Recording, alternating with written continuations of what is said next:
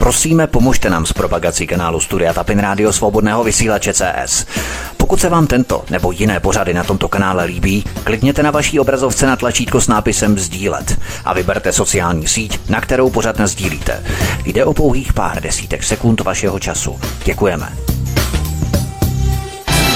Příjemný, krásný, dobrý večer, dámy a pánové, milí posluchači od mikrofonu svobodného vysílače a nebo na kanále Odisí vás zdraví vítek. Já vás vítám při druhém pokračování druhé epizodě dvoudílného cyklu Bílý muž pod bičem otrokářů. Než se vypravíme k druhému dílu, stručně si schrneme, co jsme slyšeli v první epizodě. Podívali jsme se do divokých časů Ameriky druhé poloviny 19. století, kdy ve Spojených státech bujely obrovské podvody, krádeže, vlastnictví, plagiátorství a pirátství.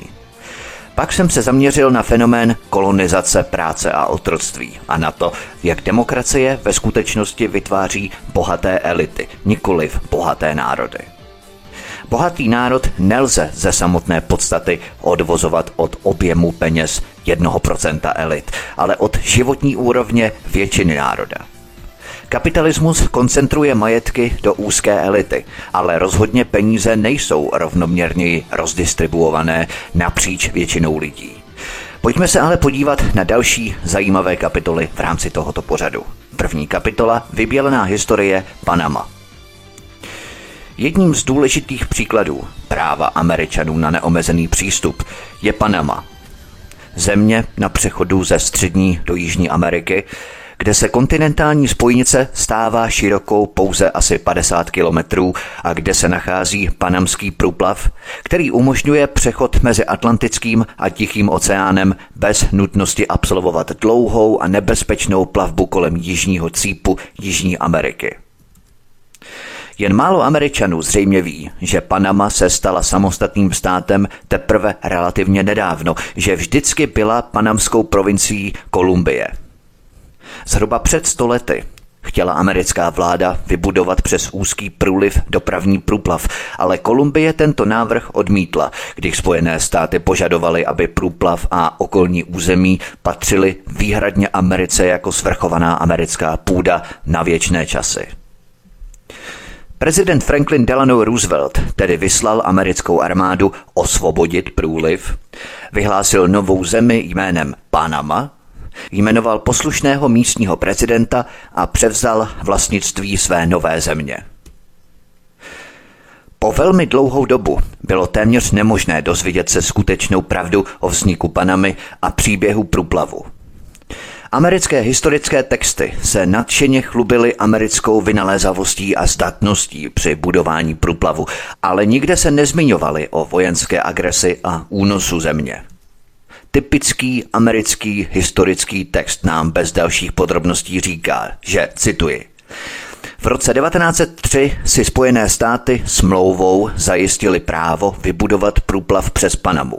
Konec citace. Při opakovaných příležitostech, kdy Kolumbie vyslala vojáky při neúspěšných pokusech o osvobození své provincie, Uvádějí americké učebnice dějepisu a dokonce i webové stránky americké vlády tyto události jako potlačení místního povstání nebo někdy jako ochranu amerických zájmů. Jedna americká univerzitní učebnice dějepisu tvrdí, že Spojené státy vyslali do Panamy vojáky, aby zprostředkovali spor o hranice. Přitom spor samozřejmě spočíval v tom, že žádné hranice neexistovaly, že Panama byla prostě provincií Kolumbie. Nová panamská ústava dala Spojeným státům právo zasáhnout v kterékoliv části Panamy, aby obnovili veřejný mír a ústavní pořádek a Spojené státy tak bez pochyby učinili při mnoha příležitostech pravidla, aby zajistili příznivý výsledek panamských demokratických voleb. Několik panamských prezidentů nebo kandidátů nečekaně zemřelo během volební kampaně a více než jednou musela americká armáda zasáhnout, aby ochránila svého dosazeného loutkového prezidenta před linčováním rozzuřeným davem. Průplav byl samozřejmě z ekonomického a vojenského hlediska stejně výhodný, jak američané doufali – Ušetřil americkým lodím nespočet miliard dolarů na dodatečných nákladech na palivo a přinesl americké pokladně stovky miliard dolarů na transitních poplatcích. Průplav poskytl také obrovské politické výhody, protože umožnil americké armádě snadnější přístup k oběma oceánům a američané mohli kontrolovat přístup vojenských a obchodních plavidel jiných států, čímž se stal panamský průplav ceněným nástrojem amerického imperialismu k vynucování podřízenosti a poslušnosti. Většina obyvatel západu má představu o panamském průplavu jako jakési nestrané dopravní cesty, která je k dispozici všem světovým lodním dopravcům, ale to nikdy nebyla pravda. Spojené státy opakovaně využívaly průplav jako nástroj vyjednávání o podřízení se impériu a k vlastnímu vojenskému a obchodnímu prospěchu. Americká vojenská plavidla průplavem pravidelně proplouvají, ale umí si svět představit, že by to též dělali ruská plavidla, nebo že by iránská loď, pokud jí vůbec by byl umožněný průjezd, zaplatila stejný transitní poplatek jako americká loď? Ve skutečnosti bylo jedním z hlavních nástrojů, jimiž Spojené státy vyprovokovaly Japonsko k útoku na flotilu v Pearl Harboru, uzavření panamského průplavu pro veškerou japonskou lodní dopravu a pro všechna plavidla, zejména ta, která převážela ropu a směřovala do Japonska. Když k tomu připočteme finanční zisky a obrovské politické a vojenské výhody, hodnota panamského průplavu pro vzestup Ameriky byla nedocenitelná. Nové americké imperiální území Panama mělo i další využití, které nebylo široce propagované a které zůstalo neznámé po mnoho desetiletí. Jedním z nich bylo, že se Panama stala místem největšího a nejznámějšího teroristického a mučícího výcvikového zařízení na světě, slavné školy Ameriky – provozované Spojenými státy, kde CIA a americká armáda instruovala, cvičila téměř všechny brutální diktátory a teroristické vlády světa ve všech jemných uměních mučení, teroristických činech, sabotážích, revolucích a potlačování civilního obyvatelstva. Panama byla také využívaná jako základna pro nezákonné invaze do dalších zemí Střední a Jižní Ameriky a také CIA pro své aktivity v oblasti politické destabilizace dalších zemí v regionu. Vzhledem k poloze Panamy a její kontrole ze strany Spojených států měla Panama pro CIA také neocenitelnou hodnotu pro její mezinárodní operace v oblasti obchodu s narkotiky. Jen aby to nezůstalo nevyřčené, panamskému obyvatelstvu ani ekonomice z toho neplynul téměř žádný prospěch. Panamský podíl na příjmech z průplavu byl mizivý a panamským podnikům bylo výslovně zakázané poskytovat služby v zóně průplavu nebo lodím propluvajícím zónou. Místní obyvatelstvo vždycky trpce neslo a dodnes nese americkou přítomnost a kontrolu. Země opakovaně zažívala nepokoje a masivní občanské nepokoje způsobené americkou arogancí a otevřenou kontrolou voleb, kdy se místní obyvatelé opakovaně bouřili, aby svrhli prezidenta dosazeného Amerikou. Wikipedie nám říká, že úředníci Spojených států dohlíželi na volby na žádost dosavadních vlád. Hahaha, ale to není místní verze. Pokud jde o související události, málo kdo ví o takzvaných dohodách o finanční ochraně, které americká vláda, na poput bankéřů z Fedu, násilím vnutila mnoha národům v Latinské Americe.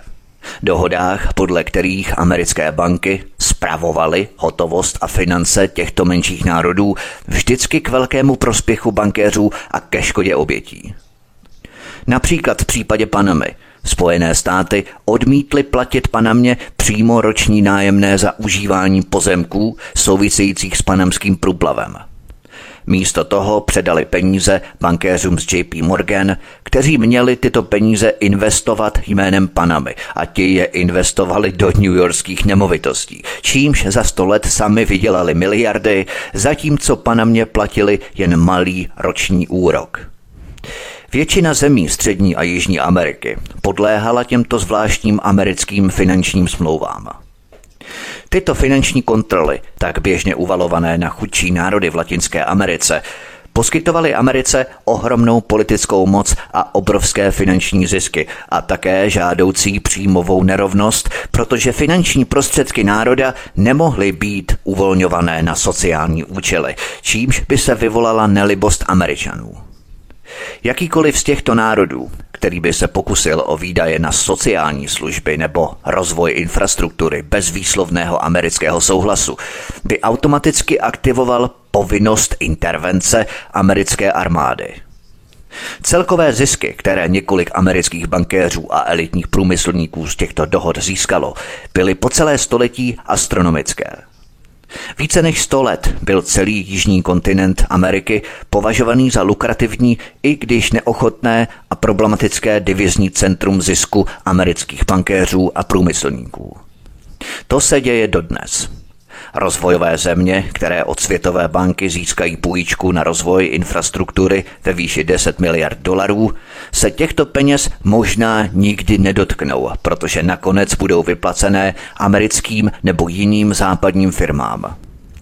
Často tyto prostředky leží v americké bance a čekají na rozdělení, během kterého mohou pohodlně přinést obrovské zisky hedžovému fondu nebo financovat pěknou bytovou výstavbu na Manhattanu.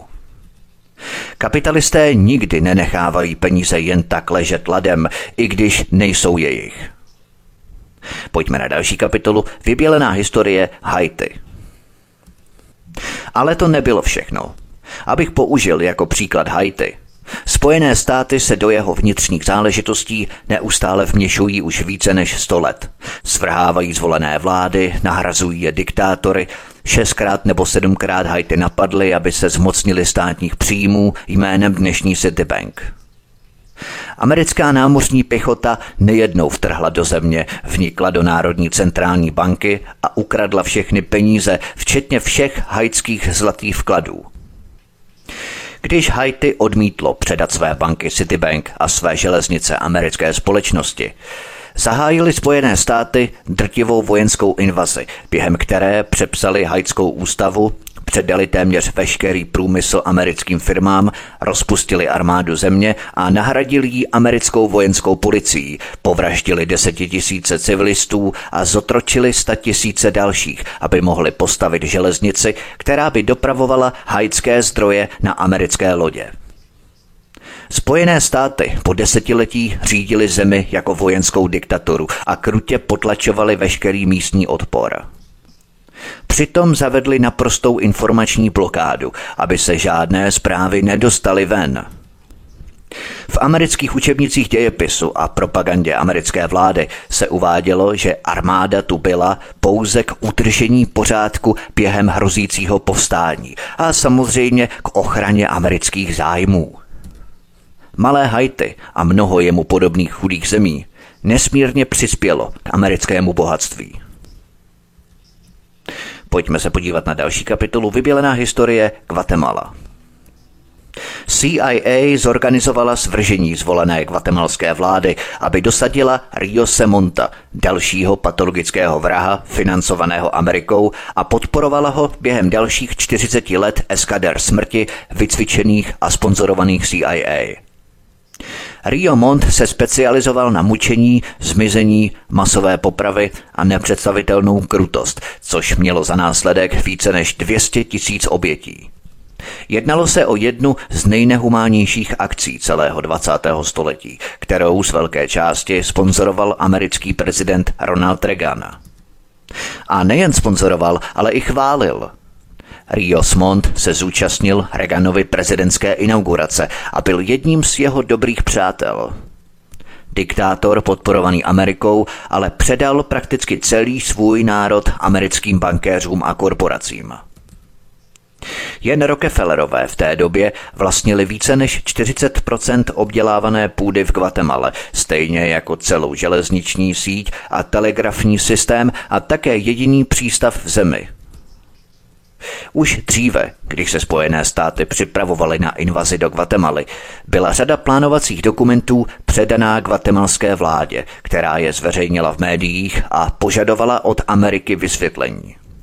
Ministerstvo zahraničí samozřejmě prohlásilo, že tato obvinění jsou směšná a dále dodalo, cituji, Politikou Spojených států je nevměšovat se do vnitřních záležitostí jiných národů. Tato politika byla opakovaně potvrzená. Konec citace. A časopis Time, vždycky vstřícný, tvrdil, že tyto dokumenty byly jen ruským spiknutím s cílem uvést Spojené státy do rozpaků. A pak CIA pokračovala ve svých plánech, zavraždila prezidenta a svrhla vládu, jako by se nikdy nic nestalo. Američany rozhodně není snadné uvést do rozpaků. Pojďme se podívat na další kapitolu další vybilené historie. Kromě toho, že američané vyrabovali centrální banky Haiti, Portorika, Panamy, Guatemaly a několika dalších zemí v sousedství, vyrabovali i banky mnoha dalších států.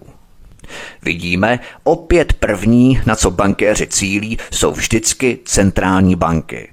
Přesně o tom pojednával můj pořad Centrální banky jako trojské koně. Jako bych jeden po druhém sbíral korálky všech mých předchozích pořadů, schromážděných do tohoto dvoudílného cyklu. Byla tu samozřejmě Kuba, která byla vyplněná více než jednou, a Filipíny po španělsko-americké válce a znovu během druhé světové války. Vítězi patří kořist. A to tež se stalo v Afghánistánu a v Iráku, i když naše mainstreamová a korporátní média nás touto zprávou nechtěla deprimovat. A Líbie, kde téměř první věcí, která se stala po Kadáfího smrti, bylo uloupení 30 miliard dolarů ve zlatě z centrální banky, což byl jakýsi dar evropským bankovním rodinám ze strany libýských postalců, kteří si překvapivě založili vlastní centrální banku s Rothschildem v čele. Opět centrální banky. Libii jsem podrobně probíhal v mé libýské trilogii, stejně jako Irák jsem podrobně analyzoval v trilogii Saddam Hussein. A měli jsme tu Ukrajinu, kde americký Fed spavil tuto zemi 20 miliard dolarů ve zlatých slidcích a převedl je do New Yorku do úschovy, aby je už nikdy nikdo nespatřil. Rusko bylo po rozpadu Sovětského svazu opět silně vydrancované, stejně jako většina ostatních zemí východní Evropy a nedávno i fragmenty Jugoslávie. Jugoslávii jsem rozebíral v mém nedávném pětidílném cyklu Válka proti Jugoslávii. Nepochybně existují i další, i když v těchto záležitostech není snadné získat dokumentaci a přiznání viny. Ty částky se vám možná nezdají velké, ale 30 miliard dolarů sem a 30 miliard dolarů tam a brzy máme spoustu peněz. Abychom ale nestratili to hlavní. Všechny tyto státy v Jižní a Střední Americe byly vystavené víceméně stejným politickým, vojenským a finančním tlakům jako Panama, Haiti a Guatemala. Proto jsou dodnes, po více než 200 leté americké pomoci, chudé. Všechny tyto národy dohromady nesmírně přispěly do americké pokladny a k hromadění bohatství americké elity, což je historie nelidská a zavržení hodná, která byla ze západních historických záznamů zcela vymazaná a vybělená. Američané se to nikdy nedozvěděli a místní obyvatelstvo na to nikdy nezapomene. Není překvapením, že velká část světa, dnes Spojené státy, hořce nenávidí, ale američané tuto stránku své země nikdy nevidí. Internet a americká PR mašinérie jsou totiž plné zářivé chvály na moc amerických společností s výrazy jako americký měděný průmysl, světlá budoucnost, slavná minulost a tak dále. Tato slavná minulost ale spočívala ve znásilňování, trancování a plenění po více než 200 let a samozřejmě pokračuje i dnes. Posloucháte druhou epizodu z dvoudílného cyklu Bílý muž pod byčem otrokářů. Od mikrofonu svobodného vysílače a nebo na kanále Odyssey vás zdraví vítek, písnička je před námi a po ní pokračujeme. Hezký večer, pohodový poslech. Od mikrofonu svobodného vysílače a nebo na kanále Odyssey vás zdraví vítek, posloucháte druhou epizodu z dvoudílného cyklu Bílý muž pod byčem otrokářů. Pojďme se podívat na další kapitolu Otroctví. Žádný jiný národ v nedávné historii světa nevděčil za svůj ekonomický rozvoj žádnému faktoru tolik, jako američané vděčí staletím neomezeného přísunu dělníků bez mzdy. Více než 100 milionů černých Afričanů a ještě více milionů bílých Angličanů, Irů, Skotů spolu s dalšími miliony Číňanů a Indů bylo uneseno a zotročeno americkými a židovskými otrokáři v rámci rozsáhlého obchodního podniku, který trval několik set let a jehož důsledky jsou dodnes velmi patrné v celé Americe. O fenoménu otroctví máme všichni tak trochu zkreslené představy. Otroctví totiž nebylo záležitostí bohatých, kteří měli osobní služebnictvo. Naopak šlo o zcela kapitalistický podnik, který byl uzákoněný za účelem maximalizace zisků vlastníků půdy o legálně uzákoněnou formu nucené práce podpořenou americkou legislativou. Otroctví bylo pro americkou ekonomiku tak zásadní, že po velmi dlouhou dobu nebylo ve Spojených státech standardním ekonomickým měřítkem HDP, ale dolarová hodnota produkce na jednoho otroka. Americký jich by byl ve své době nejbohatší zemí světa, kdyby se měřilo podle jiných zemí. Musíme si uvědomit základní věc – Národ, který po stovky let nevyplácí mzdu 80% svých dělníků, zažije mnohem rychlejší hospodářský rozvoj a nepoměrně bohatší elitu, než by tomu bylo jinak. Tvrdit dnes Američanům, že rozvojové země budují své ekonomiky na zádech svých dělníků, svědčí nejen o obrovské neznalosti, ale představuje i odporné pokrytectví. Vždyť přece právě američané vybudovali svou ekonomickou nadvládu doslova na zádech otroků a chudých. Musíme si uvědomit další věc. Dějiny otroctví byly totiž chytře přepsané jako pouhá morální a etická záležitost, ale jeho existence ve Spojených státech byla především ekonomická, nikoliv morální a byla naprosto nezbytná pro rozvoj bohatství americké vládnoucí třídy. Finanční přínos otroctví pro osobní majetek amerických politiků, elit a bankéřů je nevyčíslitelný, stejně jako je nevyčíslitelný podíl na finančním vzestupu Ameriky jako celku. Zisky, které plynuly z obchodu s otroky v Atlantiku, vedly přímo k vzestupu amerického průmyslového kapitalismu a celosvětového vykořišťovatelského systému amerického imperialismu. Na obou stranách Atlantiku to byly především obrovské zisky z obchodu s otroky, které vyvolaly a financovaly průmyslovou revoluci. Všudy přítomné otroctví bylo nejen nezbytné pro americký hospodářský rozvoj, ale bylo také nejdůležitějším ukazatelem filozofie a struktury západní formy kapitalismu a inherentního násilí tohoto systému. Nejeden autor poznamenal, že otroctví nejen, že po stovky let pohánělo americkou ekonomiku, ale že formovalo každý zásadní aspekt ekonomiky a politiky Spojených států.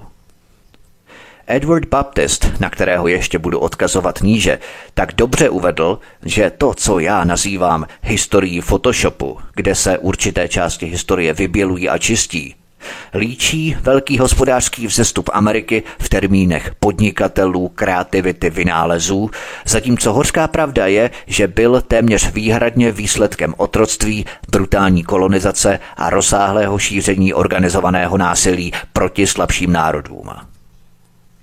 V žádném případě nebyl hledáním svobody a příležitostí, ale peněz a zisku. V současné žalobě karibských domorodců se tvrdí, že jen Velká Británie měla ze své účasti na obchodu s otroky prospěch ve výši 4 nebo 5 bilionů britských liber.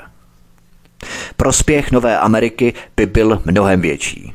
Tyto žaloby budou samozřejmě do značné míry symbolické, protože odpovědné strany už odmítly, v podstatě z morálních a logických důvodů, jakoukoliv naději na očkodnění. Britské ministerstvo zahraničí prohlásilo, nespatřujeme reparace jako řešení. Jaké překvapení, že? Francie se opírala o nesmyslnost výpočtu nákladů. Přitom logika zřejmě byla taková, že když to neumíme přesně spočítat, nebudeme se s výpočtem vůbec obtěžovat, čímž si ušetříme biliony dolarů. Nizozemská vláda byla taktičtější, neboť vyjádřila hlubokou lítost nad historií otroctví a uznala tak křivdy z minulosti. V překladu naše milá omluva je všechno, co dostanete. Tito lidé ale mají důvod k obavám – Karibik má na těchto ziscích nebo ztrátách zdaleka nejmenší podíl, ale různí ekonomové a matematici se upřímně snažili odhadnout jejich skutečné ztráty a i za konzervativních předpokladů konstatovali, že toto číslo je tak astronomické, že je téměř bezvýznamné a tato nesmyslná astronomická čísla jsou samozřejmě právě zisky pro hospodářský rozvoj Ameriky a Evropy, u kterých by tato čísla byla nekonečně vyšší. Jeden americký profesor odhadl, že minimální finanční přínos pro elitní vládoucí třídu ve Spojených státech by se pohyboval v mnoha desítkách bilionů, a to v dolarech z roku 1800 nebo 1850. Vynikající knihou z poslední doby, která se dohloubky zabývá finančními aspekty otroctví, je kniha Edvarda Baptisty Nikdy nevěřčená polovina otroctví a vznik amerického kapitalismu.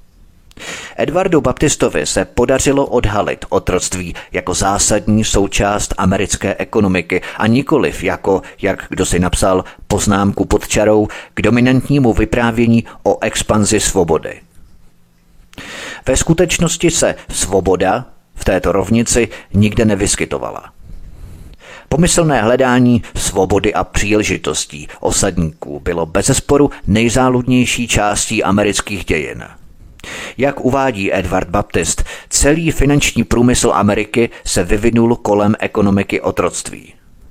Bankéři vyvinuli generace nových finančních nástrojů, vytvořili finanční cené papíry, jako jsou dluhopisy s otroky jako zástavou a mnoho druhů úročených hypoték na otroky, které byly spojované a prodávané investorům podobně jako dnes hypotéky na domy – Tyto svazky finančních nástrojů, které využívali zotročené lidi jako zástavu, se běžně používaly k získání peněz na nákup půdy nebo jiné investice a byly hojně prodávané bohatým investorům v Americe i v Evropě a byly jednou z nejdostupnějších a nejoblíbenějších formou investic do cených papírů.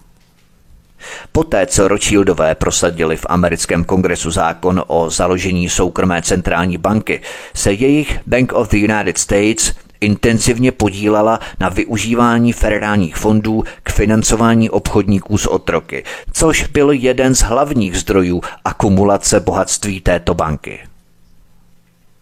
Ve skutečnosti to byla právě tato Rothschildy vlastněná Barings Bank – která financovala většinu obchodů s otroky, který vznikl v Evropě. Přitom Rothschildové a další bankéři a finančníci poskytli obrovský kapitál na financování tisíců lodí, sta tisíců otrokářských plaveb a nákupu desítek milionů otroků, kteří byli předmětem této zástavy. Američtí otrokáři vlastnili největší fond zástav ve Spojených státech.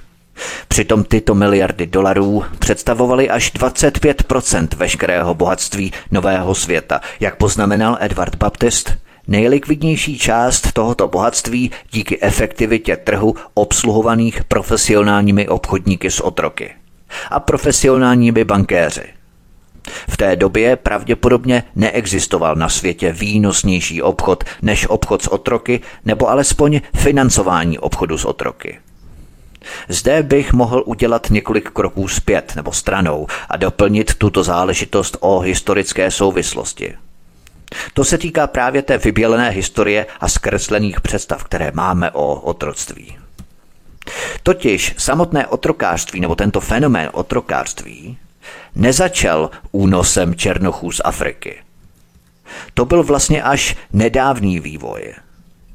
Židovští obchodníci s otroky působili v Evropě už před tisíci lety a slovo otrok je ve skutečnosti odvozeno od slova slovan, slave, slovan.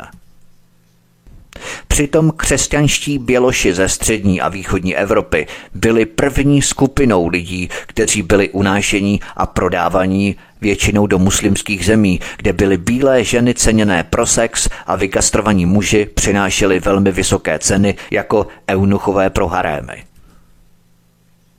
Většina Evropanů toto obchodování s bílými křesťany trpce nesla a často právě z tohoto důvodu a také kvůli daňovému hospodaření a dalším nehoráznostem byli židé z různých evropských zemí tak často vystěhovávaní.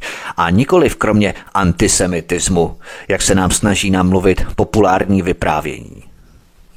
Když ale tyto praktiky zanikly, byli to právě evropští židé v čele s Rothschildy, kteří založili britskou východoindickou společnost, která byla ve své době největší korporací na světě a která vybudovala soukromou stálou armádu čítající přibližně půl milionu mužů, výhradně za účelem brutálního týrání indického obyvatelstva. K litanii zvěrstev, která tato skupina v Indii páchala, patřilo i zavedení otroctví v širokém měřítku, kde byly miliony Indů zabavení a vyvezení jako otroci do celého světa, což se brzy přeneslo i do Číny. Právě Rothschildové přišli s nápadem pěstovat v Indii opium jako způsob, jak odčerpat stříbro z Číny a v té době byly rozsáhlé oblasti indického zemědělství přeměněné z potravin na opiový mák, což vedlo k přeměně obrovského počtu Indů na mrtvoly. Opium se pak dopravovalo do Číny, kde měl jiný žid, David Sassoon, exkluzivní koncesy na opium udělené samotnou královnou Viktorií. Není to všeobecně známé a budu se tím podrobně zabývat později, ale 150 let trvající parodie na opium v Číně byla výhradně židovským obchodem, který se dnes chytře svádí na Angličany. Tito obchodníci s drogami možná měli britské pasy, ale nebyli to Angličané. Židovská encyklopedie z roku 1905 uvádí, že David Sassoon rozšířil obchod s opiem do Číny a Japonska a pověřil svých osm synů vedením různých velkých opiových burc v Číně. Židovská encyklopedie z roku 1945 uvádí, že, cituji, ve svém podnikání zaměstnával pouze židy. Dovezl celé rodiny židovských spoluobčanů a dal jim práci. Sasúnovi nebyla jedinou židovskou rodinou zapojené do obchodu. David Sassoon se o malou část Číny dělil s několika dalšími židovskými rodinami. Hartungovými, Hartunovými, Kadurskými, Arnoldovými, Abrahamovými, Ecrovými, Šalamounovými a mnoho dalších. Zajímavé třeba bylo, že The Economist, což je bez tak rozhodně nečestný a nedůvěryhodný list, napsal chvalospěv na východoindickou společnost s tématem největší státní společnost ze všech. Přitom, jak si zapomněl na totální drancování a ničení Indie, nekonečné masakry, opium, první velký drogový kartel na světě – v dějinách pravděpodobně neexistuje jediná organizace, která by měla na rukou tolik špíny a tolik krve jako britská východoindická společnost. A přesto všechno se The Economist snažil tuto ohavnost glorifikovat. Příště nám třeba budou tvrdit, že, že Cecil Rhodes byl mínomilovný muž, že burské války se nevedly kvůli diamantům a zlatu, ale kvůli svobodě, ale kvůli svobodě. Nick Robbins ve svém článku o britské východoindické společnosti napsal, cituji, pro mnoho Indů to bylo trancování společnosti, které nejprve deindustrializovalo jejich zemi a poté poskytlo finance, které podnítily vlastní průmyslovou revoluci v Británii. Ctihodná východoindická společnost v podstatě založila Indii bohatou a zanechala ji chudou. Útěk východoindické společnosti před zúčtováním umožňuje Britům pominout zdroj velké části jejich současného bohatství a umožňuje, aby se na přetrvávající chudobu Indie pohlíželo jako na produkt její kultury a klimatu, nikoliv jako na tragikomický výsledek nelidských dobrodružství malé skupiny krutých zahraničních travců v honbě za ziskem. Knihy dějin východoindické společnosti a její sesterské nizozemské východoindické společnosti byly zavřené už velmi dávno, ale je třeba je znovu otevřít, aby svět mohl proskoumat jejich obsah, který nepochybně dokumentuje jednu z nejdůkladněji zlých epizod v celé historii světa. Konec citace. V té době byl David Sassoon uznávaný jako druhý nejbohatší žid na světě po Rothschildovi, jehož jmění se v roce 1850 pohybovalo v řádu miliard. Na tomto místě je dobré vyvrátit takovou tu hloupou městskou legendu o lidech jako Bill Gates nebo Warren Buffett, kteří jsou prý nejbohatšími lidmi na světě. Rothschildové a Sassoonové byli multimiliardáři už před 175 lety a jejich jmění od té doby raketově vzrostlo. Podle nejspolehlivějších odhadů má dnes každá z těchto a několika dalších evropských židovských rodin majetek v řádu bilionů. Rothschildové podle konzervativních odhadů kolem 25 nebo 30 bilionů. Wikipedie, která jako vždycky lže, nám říká, že Rothschildové byli kdysi bohatí, ale rozdělili toto bohatství mezi příliš mnoho svých dětí, takže rodina prý prakticky schudla. to je samozřejmě naprostý nesmysl, protože jenom jedna položka například, několik bilionů amerického vládního dluhu vůči Fedu, skončí v kapsách majitelů Fedu, to znamená Rothschildů a několika jejich nejbližších přátel, kteří také ovládají centrální banky Německa a Anglie. Už jsme zase u těch centrálních bank, které jsem podrobně pokryl v pořadu centrální banky jako trojské koně. Ve srovnání s těmito evropskými židovskými bankovními rodinami jsou Bill Gates nebo Warren Buffett pouhými drobnými – po 50 letech Sasunovi a několik dalších židovských opiových rodin vlastnilo většinu čínského Šanghaje a mnoho dalšího a hongkongský Grand Hotel Peninsula, který, jak se domnívám, stále vlastní rodina Kadúrí, byl financovaný z opiové hotovosti z pevniny. Důvodem, proč královna Viktorie odebrala Hongkong Číně, bylo to, že David Sassoon potřeboval distribuční základnu pro svou rozsáhlou opiovou franšízu. Stejně tak banka HSBC byla založená výhradně za účelem praní Sassoonových peněz z prodeje drog, na což se banka specializuje dodnes. Standardní vyprávění nám říká, že HSBC založil Scott Sir Thomas Sutherland, který chtěl banku fungující na zdravých skotských bankovních principech, ale to je opět vybělený a vyčištěný historický Photoshop. HSBC byla vždycky židovskou bankou a David Sassoon byl předsedou představenstva od jejího založení. Každopádně Rothschildovi otrokářské snahy v Indii se brzy přenesly do Číny a miliony Číňanů byly unesené a prodané do otroctví po celém světě, víceméně schodně s africkým obchodem do Nové Ameriky. V provincii Fujian bylo pro tento obchod s otroky unášeno tolik Číňanů, že to vyvolalo rozsáhlé a násilné povstání, které donutilo židovské otrokáře ustoupit a znovu zahájit únosy v Makau a v Guangdongu. Teprve světová válka tuto praxi nakonec zmírnila. Posloucháte druhou epizodu z dvoudílného cyklu Bílý muž pod byčem otrokářů. Od mikrofonu svobodného vysílače a nebo na kanále Odyssey vás zdraví vítek, písnička je před námi a po ní pokračujeme. Hezký večer, pohodový poslech. Od mikrofonu svobodného vysílače a nebo na kanále Odyssey vás zdraví vítek, posloucháte druhou epizodu z dvoudílného cyklu Bílý muž pod byčem otrokářů. Je ale třeba poznamenat, že celosvětový obchod s otroky byl téměř vždycky především židovským podnikáním. Nemusím tady pojednání obhajovat, ale nechť prozatím postačí, že mnoho desítek židovských historiků tato fakta obsáhle potvrdilo a velká část historických záznamů je nespochybnitelná. V americkém obchodu s otroky neměli židé nutně nebo vždycky monopol, ale rozhodně byli velmi významní a ve většině případů tvořili výraznou většinu. To platí nejen pro lodě, únosy, prodej a vlastnictví otroků, ale i pro financování a zajištění otroků zástavou, což je většinou zásluha vynalézavých židovských bankéřů na obou stranách Atlantiku.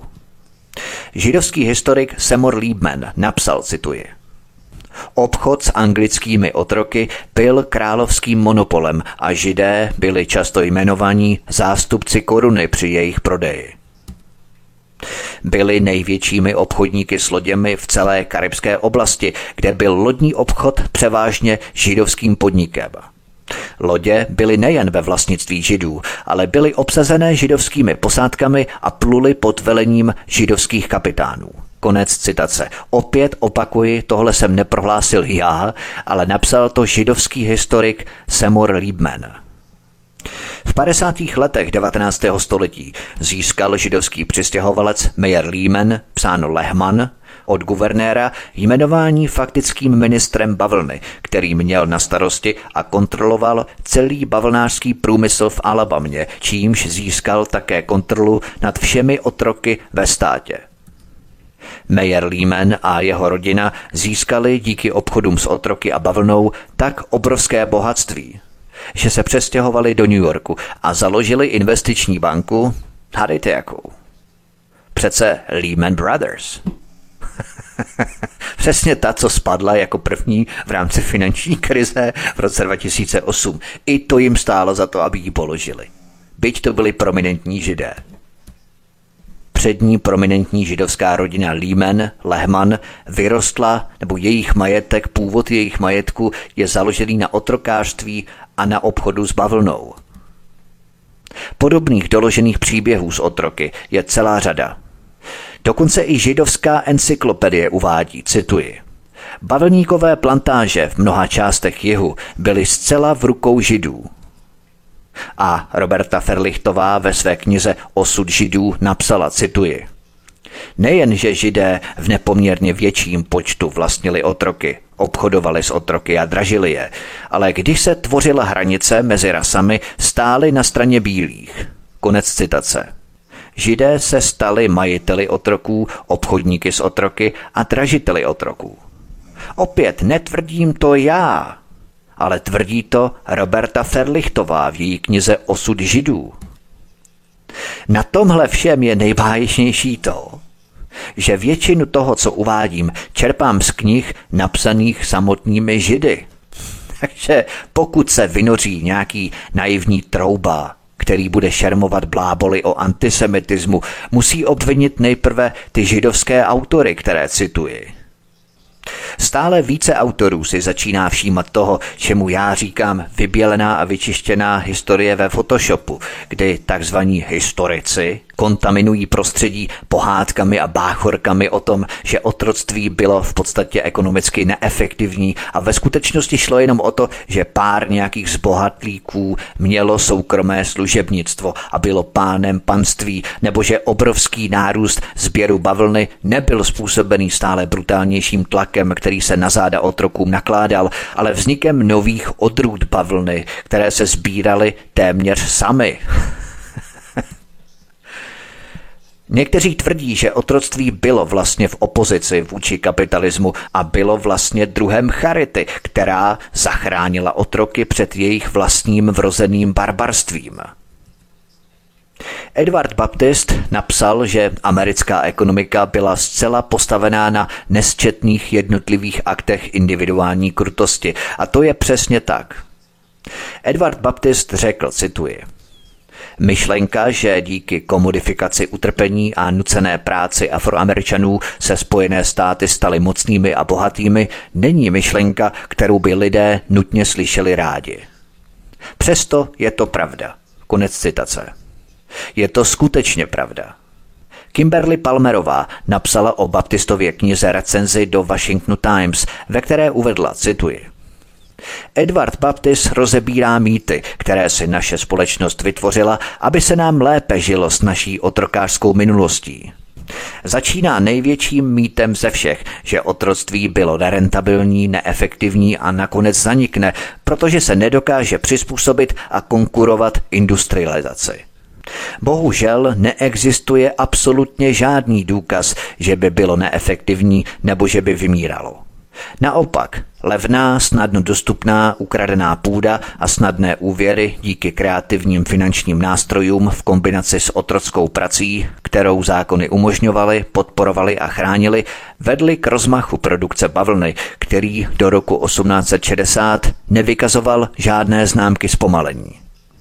V roce 1860 poskytovaly jižanské tábory otroků 88% bavlny používané v britských bavlnářských továrnách.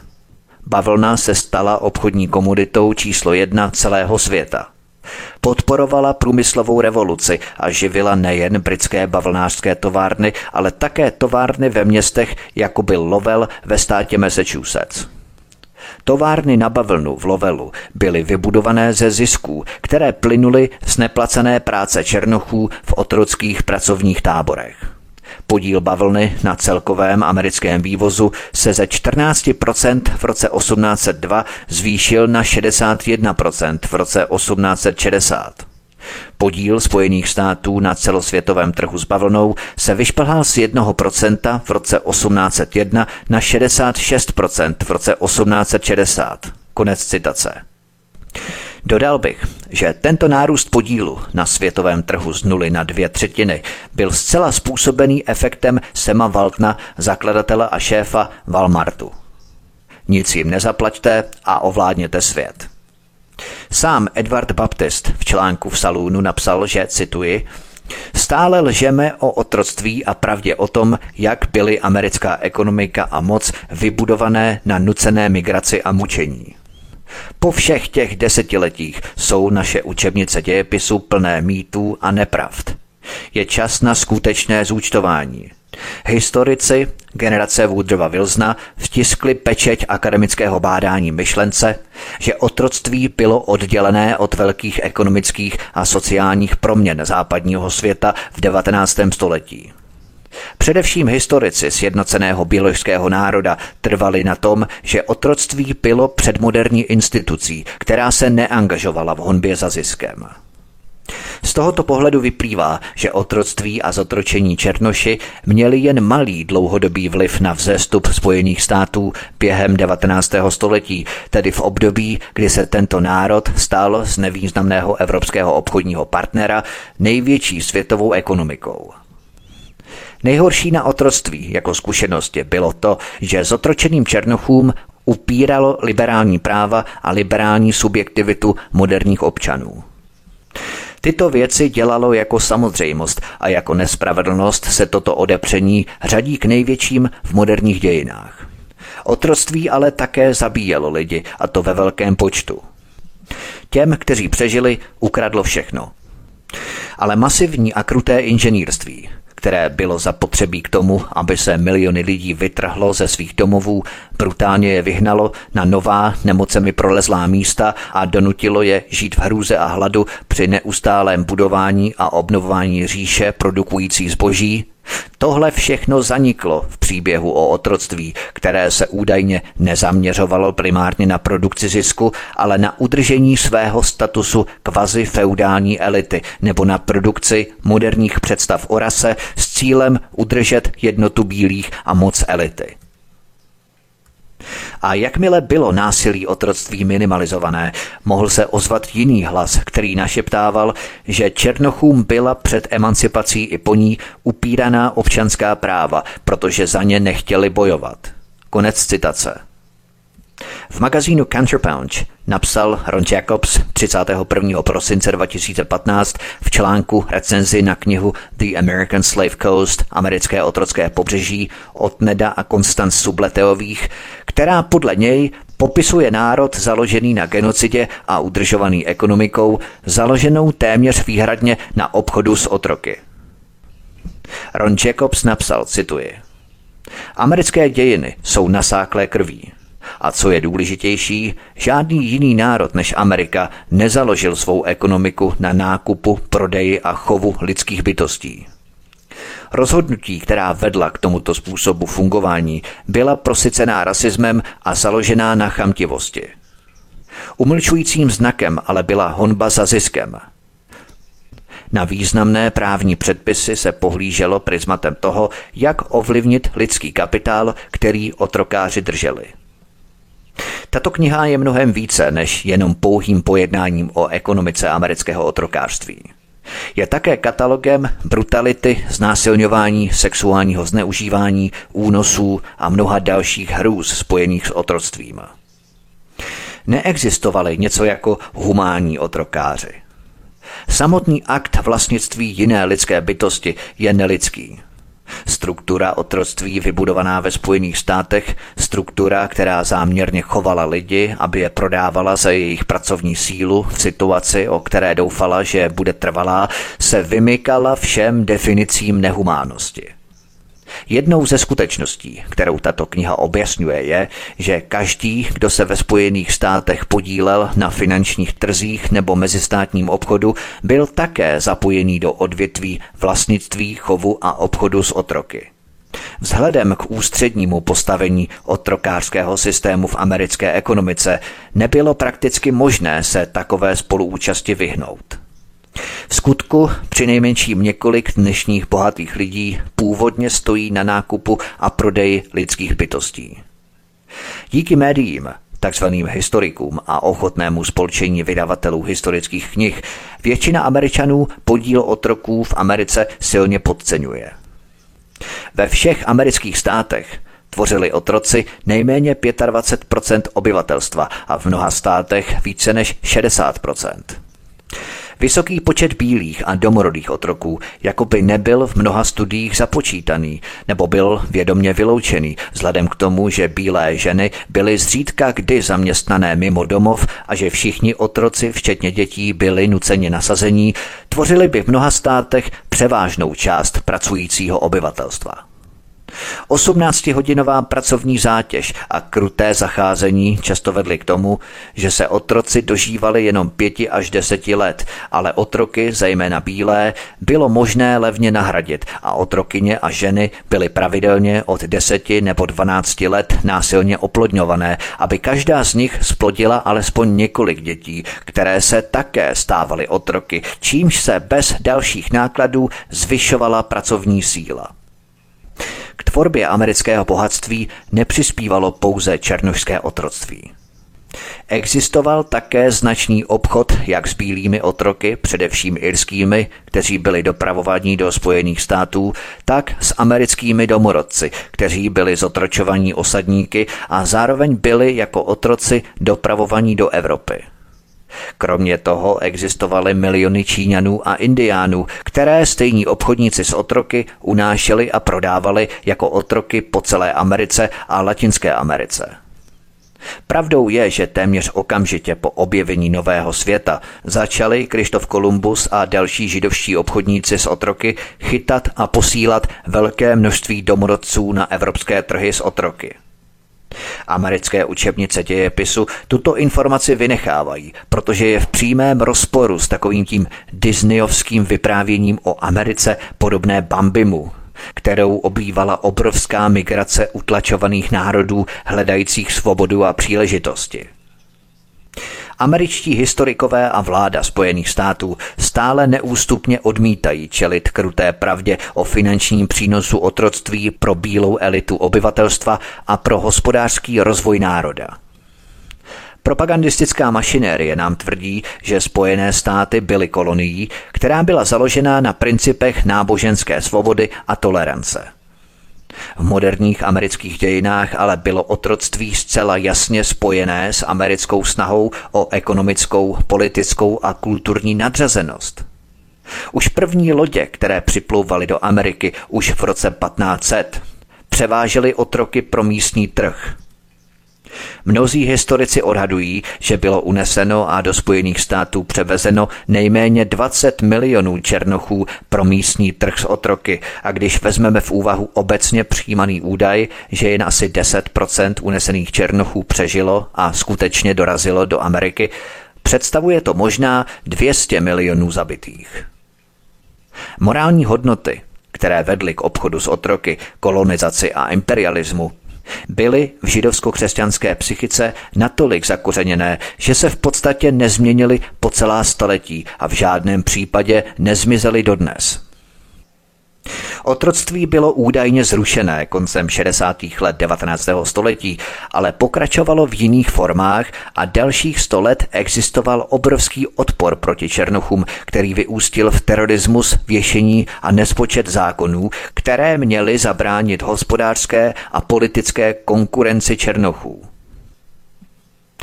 Americké otroctví bylo založené na rigidním náboženském smyslu pro hierarchii společenských tříd. Téměř polovina rodin na americkém jihu vlastnila otroky a jejich ekonomické, politické a společenské postavení záviselo na vlastnictví otroků.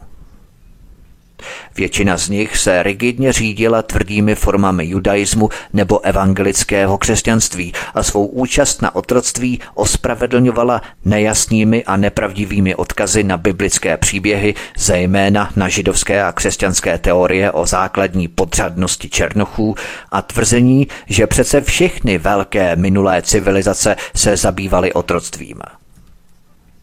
Mnozí se také snažili vnutit otrokům své pokřivené verze náboženství jako prostředek kontroly populace.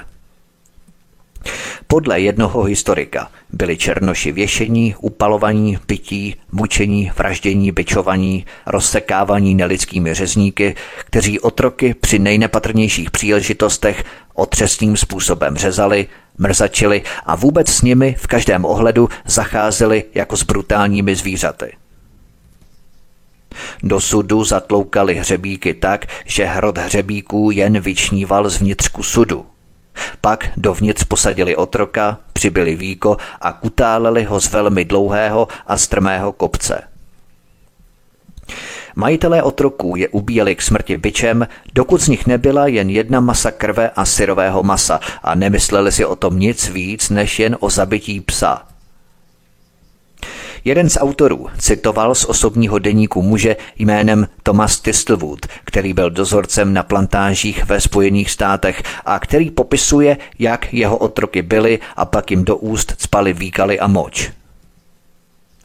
Jeden z otrokářů pak řekl náštěvníkovi, cituji, Někteří černoši jsou rozhodnutí, že se nikdy nenechají byčovat bílým mužem a budou se vám bránit, když se o to pokusíte.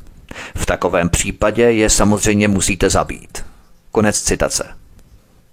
Fyzické a sexuální zneužívání otroků bylo všeobecně přijímané a provádělo se otevřeně.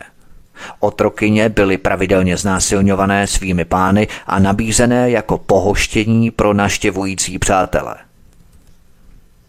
Ferkus Bordevič v článku pro Wall Street Journal napsal, cituji, Přestože naprostá většina lidského inventáře společnosti měla skončit na bavlníkových polích, mnoho žen, zejména atraktivních mulatek, bylo určeno k prostituci.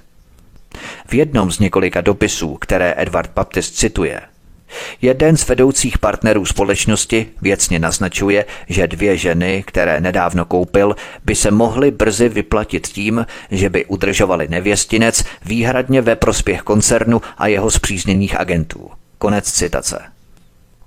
Z příběhů o nesmírné a bezcitné krutosti, kterou bílí američané páchali na svých černých otrocích, by se člověk skroutil hrůzou nad nelidskou surovostí toho všeho – ale američané byli tak účinně zahlceni mýty a ideologií, že tvrdošíně trvají na tom, že jejich země byla založená na křesťanských hodnotách, na svobodě a lidských právech. Americká kongresmanka Michelle Beckmanová přišla s neuvěřitelně hloupým tvrzením, že otroctví černochů prý nebylo tak špatné, protože dávalo prý dětem možnost vyrůstat v rodinném prostředí. Přitom pohodlně ignorovala fakta, že za prvé rozdělení rodiny bylo neodmyslitelnou součástí otroctví a za druhé otroci se nesměli ženit. Takže potomci černošských žen byli zpravidla výsledkem znásilnění bílými pány. To není zrovna rodinné prostředí, Michel, ale díky za příspěvek. Američané vám budou tvrdit, že 13. dodatek americké ústavy postavil národ na nový morálně právní kurz tím, že postavil otroctví mimo zákon, ale toto tvrzení je nepravdivé.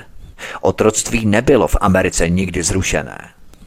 To je zase jeden velký obrovský mýtus, protože 13. americký dodatek jasně říká, že otroctví a nedobrovolné nevolnictví jsou přípustné jako trest za zločin. A tím je řečeno úplně všechno. Po tomto dodatku pokračovalo ve Spojených státech otroctví jako dřív, akorát že s pozměněnou strukturou. Předtím byli černoši, pěloši a domorodí indiáni vlastnění svými pány. Po tomto dodatku to byli svobodní zločinci, kteří byli trestaní za zločiny. Jediným užitečným rozdílem byla změna názvu. I hned po udělení svobody otrokům byli ti samí otroci schromáždění jako zločinci a umístění do nového národního systému pronájmu trestanců, kde s nimi bylo zacházeno úplně stejně špatně jako předtím. Okamžitě byly přijaté nové zákony, které fakticky kriminalizovaly černochy a další bývalé otroky a umožňovaly jejich opětovné zařazení do otroctví. Tyto takzvané zločiny byly často definované tak vágně, že byly univerzální, stejně jako jejich svévolné vymáhání. Za krádež předmětu v hodnotě nižší než jeden dolar hrozilo pět let vězení. Pro černochy a bývalé otroky bylo tuláctví trestným činem, stejně jako potulování, nebo podívat se na bílou ženu bylo trestným činem. Držení nedostatečného dokladu totožnosti nebo dokladu o zaměstnání vedlo k trestu odnětí svobody, stejně jako dluh nebo chůze na černo. Téměř denně se vymýšlely další trestné činy, aby se ospravedlnilo schromažďování černochů a mnoha dalších chudých do otroctví, které se mohlo stát doživotním otroctvím.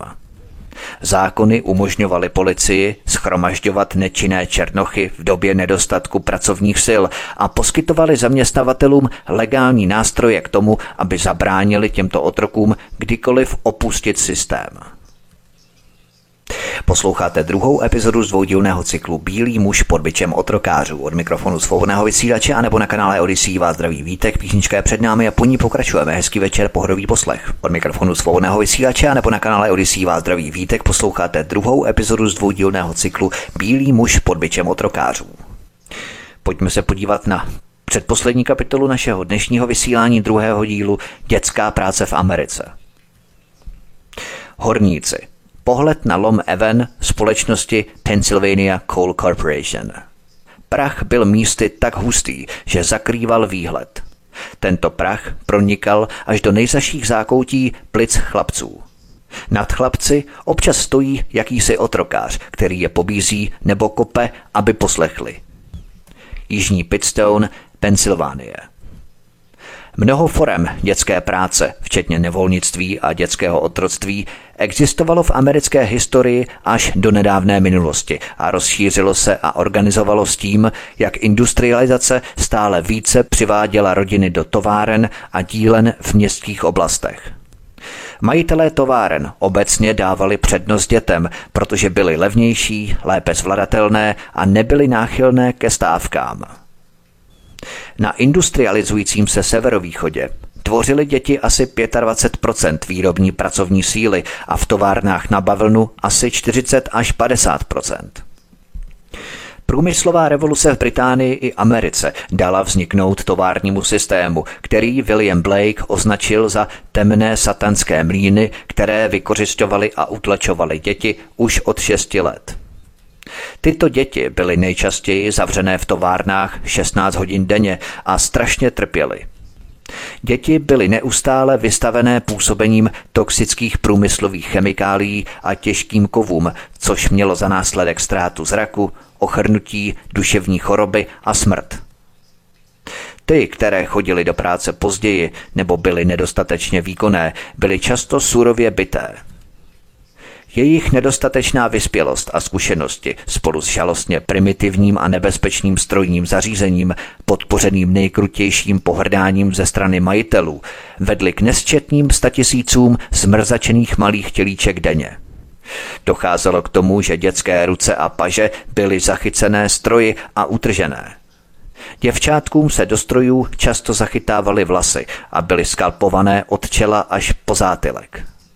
Téměř vždycky byly tyto děti, které byly v továrnách zraněné nebo zmrzačené, jednoduše vyhozené ven a ponechané, aby na následky svých zranění zemřely na ulici.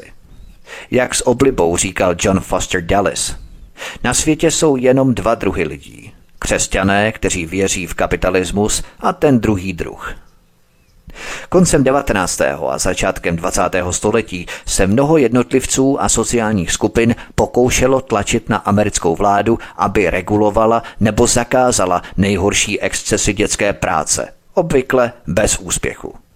Dokonce i v těch několika případech, kdy byl zákon o dětské práci přijatý, byl okamžitě zrušený. V roce 1916 přijal americký kongres Keatingův Ovenův zákon jako první pokus o kontrolu dětské práce, který zakazoval mezistátní přepravu zboží vyrobeného v továrnách, kde pracovaly děti a omezoval pracovní dobu na 8 hodin. Jenomže americký nejvyšší soud tento zákon rychle prohlásil za protiústavní. Americký kongres poté přijal druhý zákon, který výrazně zdanil zisky továren zaměstnávajících děti, ale soud na nátlak Drexel Furniture Company i tento zákon rychle prohlásil za protiústavní. Mnoho ženských skupin vyvíjelo na tehdejšího prezidenta Roosevelta tlak, aby ukončil tragédie dětské práce, ale prezident Roosevelt byl opět věrný svým elitářským kořenům a o reformu pracovního práva neměl zájem. Teprve těsně před začátkem druhé světové války byly přijaté nové pracovní zákony, které obsahovaly určitá omezení pro dětskou práci. Většina ekonomických historiků dospěla k závěru, že hlavním faktorem omezení dětské práce nebyla pracovní legislativa, ale rostoucí příjmy, které rodinám umožnily, aby jejich děti nepracovaly a místo toho je posílali do školy. Jinými slovy, americká vláda, ovládaná svými neviditelnými lidmi, nedělala nic, aby zabránila nebo dokonce zmírnila utrpení dětské práce. Tato parodie ustala až díky neplánovanému snížení chudoby, které samo o sobě bylo způsobené obavami z další americké revoluce. Američtí loupeživí magnáti tato omezení jen trpce nesli a věrně svým židovsko-křesťanským kořenům se na obranu svých zisků obraceli k Bohu a náboženství. Oni tehdy třeba tvrdili, že nedostatek práce udělá z dětí nečinné nástroje ďábla a zničí jejich iniciativu a samostatnost. Mnohé z těchto společností spolupracovaly na rozsáhlé propagandistické kampani, ve které vyzývali všechny Američany, aby přijali slavnostní odpovědnost vůči zemi a zajistili, že zákony o dětské práci nebudou nikdy povolené a tvrdili, že jejich záměrem bylo zachránit mládež všech budoucích generací před morálním a fyzickým úpadkem pod nadvládou samotného ďábla. Přes všechen pokrytecký hluk, který americké ministerstvo zahraničí vydává v souvislosti s dětskou prací v Americe nebo Ázii, je dětská práce ve Spojených státech běžná i dnes. Zdá se vám to šokující? Tady jsou důkazy. Cruz a Mahony před několika lety provedli rozsáhlou studii o současné dětské práci ve Spojených státech a odhadli, že během roku je zaměstnáno přinejmenším mnoho set tisíc nezletilých, přinejmenším někteří v nebezpečných povoláních, kteří odpracují hodně přes 100 milionů hodin ročně a dostanou zaplaceno téměř 600 milionů dolarů. Rodinné farmy vždycky využívaly rodinnou práci, dokonce i ti nejmladší přispívali jakýmkoliv úsilím, kterého byli schopní. Pracovní síla byla vzácná a drahá a k zajištění přísunu pracovní síly byla často nutná početná rodina. O rodinné farmy ale v tomto případě nejde. Podle současných odhadů tvoří dnes ve Spojených státech asi 10% zemědělských pracovníků děti, které jsou většinou zaměstnané v průmyslu a jen málo z nich pracuje na rodinných farmách. Většinu amerických farem dnes vlastní velké zemědělské agrokorporace, které jsou silně mechanizované a používají velké množství pesticidů a dalších chemikálií.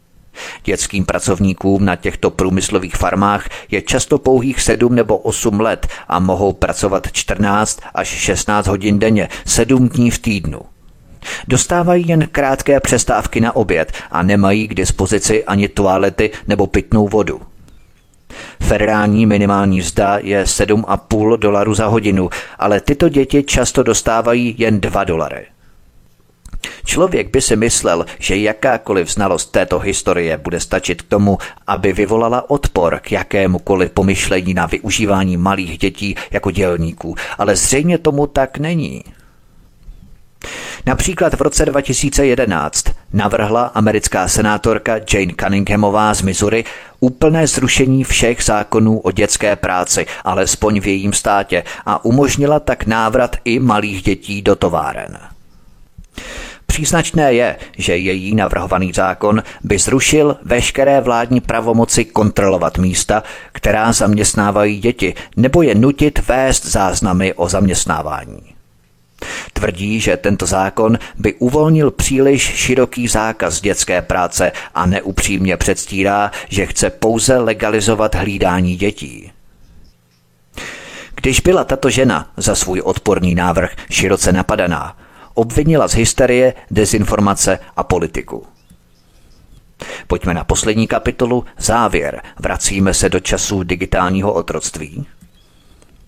Ve světle takových skutečností by člověka mohlo snadno napadnout, když se třeme veškerý ten pel moderních digitálních technologií, zda se takhle náhodou nevracíme okruhem zpět do časů otrocké síly. Akorát dnes sofistikovaněji a rafinovaněji maskované. Pravdou je, že pracující vrstvy jsou dnes v Americe, potažmo v západním světě, ve skrze stále opovrhovanější kastou a zbytnou masou, což se stále více promítá bohužel i k nám.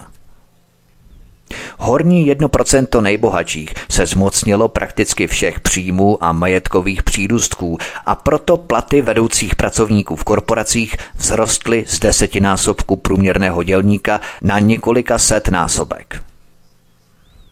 Výkonní ředitelé, kteří dříve vydělávali 300 tisíc dolarů ročně, teď vydělávají 20 milionů a často byli odměňovaní spíše za neschopnost než za své schopnosti. Studie Michaela Jensena z Harvard's Graduate School of Business ukázala, že 95% všech smluv s generálními řediteli poskytovalo obrovské odstupné těm vedoucím pracovníkům, kteří se provinili podvodem nebo s pronevěrou, což mělo být ohromujícím odsouzením amerického kapitalismu. V jednom typickém případě byl Stanley O'Neill po oznámení, že pod jeho vedením společnost Merrill Lynch ztratila za jedno čtvrtletí 8 miliard dolarů, odejít s více než 160 miliony dolarů ve formě akcí, opcí a dalších penzijních výhod. Warren Buffett svým akcionářům řekl – Propuštění může generálnímu řediteli přinést obzvlášť štědrou výplatu. Za jediný den, kdy si uklízí svůj stůl, může v úzovkách vydělat víc než americký dělník za celý život při čištění záchodů. Zapomeňte na staré rčení o tom, že nic neuspěje tak jako úspěch. V dnešní době je v manažerských funkcích až příliš rozšířené pravidlo, že nic není tak úspěšné jako neúspěch. Konec citace. Masivní příjmové rozdíly v Americe nebyly náhodou, byl to plán. Ve skutečnosti šlo o přesně stejný plán, jaký v roce 1948 načrtl George Kennan pro Spojené státy versus Ázii a celý svět. V tomto novém závodě ke dnu se některé části Ameriky už úspěšně vrátily k totožným pracovním poměrům, jaké tam existovaly před 100 a více lety. Typickým příkladem jsou korporátní farmy na Floridě. Floridské zemědělství, ovládané obrovskými zemědělskými firmami, je mnoha miliardovým průmyslovým odvětvím, které je vysoce náročné na pracovní sílu a spoléhá na nejbezohlednější vykořišťování domácích i zahraničních pracovníků. Den začíná ve 4.30 ráno a zahrnuje nejméně 10 hodin práce ve 30 až 40 stupňovém vedru s namáhavou prací a vystavováním nebezpečně vysokému množství pesticidů. Tělníci musí platit 50 dolarů za noc, aby mohli spát v otrockých táborech zamořených šváby a musí platit vysoké poplatky za jídlo a další nezbytné věci. Pracují pod dohledem ozbrojených strážců a nesmí odejít. Mnohé z těchto táborů jsou obehnané vysokými ploty zakončenými žiletkovým drátem, stejně jako ve věznicích a mnozí z nich jsou byčovaní, znásilňovaní a je jim vyhrožováno smrtí, pokud se pokusí tábory opustit. Toto odvětví je samozřejmě nezákonné, ale je velmi rozšířené a americká vláda ho ignoruje. Zhoršují ho také korporace jako Walmart a obrovské řetězce supermarketů, které bezohledně využívají svou kupní sílu ke snižování mest a ničení pracovních podmínek. Vzhledem k okolnostem, jako jsou tyto, které dnes existují v mnoha částech Ameriky, nemáme pochybnosti o podmínkách nové společenské smlouvy v dnešní Americe. Aby to nezůstalo nezmíněno, Spojené státy nebyly jedinou zemí, kde americká vláda v minulosti používala a dodnes volně používá tyto taktiky. Spojené státy často vysílaly své vojenské mise k invazím do jiných zemí pod záminkou obrany demokracie nebo ochrany amerických zájmů.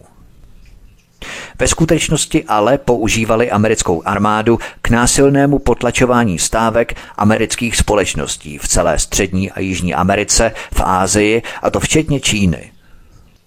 Všechny tyto a další akce byly čistě komerčními záměry, kdy 1% nejbohatších využívalo veřejnou moc americké armády jako soukromý nástroj k brutálnímu vynucování toho, co bylo ve skutečnosti otrockou prací amerických společností vlastněných stejnými lidmi v desítkách zemí. Už jsem hovořil o tvrzení generála Smedleyho Butlera, že on a jeho americká námořní pěchota byli po desetiletí zaměstnaní tím, že jednali jako vražední gangstři pro americký kapitalismus a jeho bankéře. Právě o tom mluvil. Právě z tohoto důvodu začaly Spojené státy dodávat svým zhruba 50 brutálním loutkovým diktátorům vysoce kvalitní zbraně a výcvik potlačování civilního obyvatelstva aby americké armádě ušetřili náklady a potíže s opakovanými invazemi do těchto zemí za účelem potlačení civilních dělnických protestů proti nelidskosti amerických nadnárodních společností a mezinárodních bankéřů.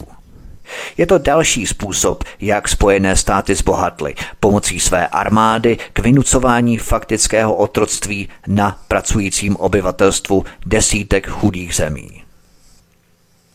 Dnes ale více než kdy předtím vyvstává stále palčivěji základní otázka, kterou si musíme chtě nechtě pokládat. Vracíme se do dob otroství před více jak sto lety, dnes ovšem zahaleného do rafinované, do rafinovaných digitálních okovů? Na tuto otázku si musíme každý odpovědět sám. Případné odpovědi mi pište do komentářů, milí posluchači, tady na kanále Odyssey. Budu se těšit na veškeré vaše reakce komentáře, názory a prosím sdílejte tento i minulý díl Bílého muže pod byčem otrokářů na sociální média, případně to rozposílávejte e-maily, budu velmi rád a budu vám za to vděčný, protože je potřeba publikovat tyto informace tak, aby se dostali k co největšímu počtu lidí, k co nejširšímu publiku. Já budu tady velmi rád, když budete komentovat, když budete sdílet a samozřejmě se také zaregistrujte na kanál Odyssey a tady klikněte na tlačítko odebírat v rámci tohoto kanálu Studia Tapin Radio, abyste nepřišli a nezmeškali jste další pořady, které pro vás vás chystám. To by bylo všechno od mikrofonu svobodného vysílače Studia Tapin Radio nebo na kanále Odisí vás zdraví Vítek. Já vám přeju příjemný zbytek dne a příště se s vámi opět těším na slyšenou. Prosíme, pomožte nám s propagací kanálu Studia Tapin Radio Svobodného vysílače CS. Pokud se vám tento nebo jiné pořady na tomto kanále líbí, klikněte na vaší obrazovce na tlačítko s nápisem Sdílet a vyberte sociální síť, na kterou pořád sdílíte. Jde o pouhých pár desítek sekund vašeho času. Děkujeme.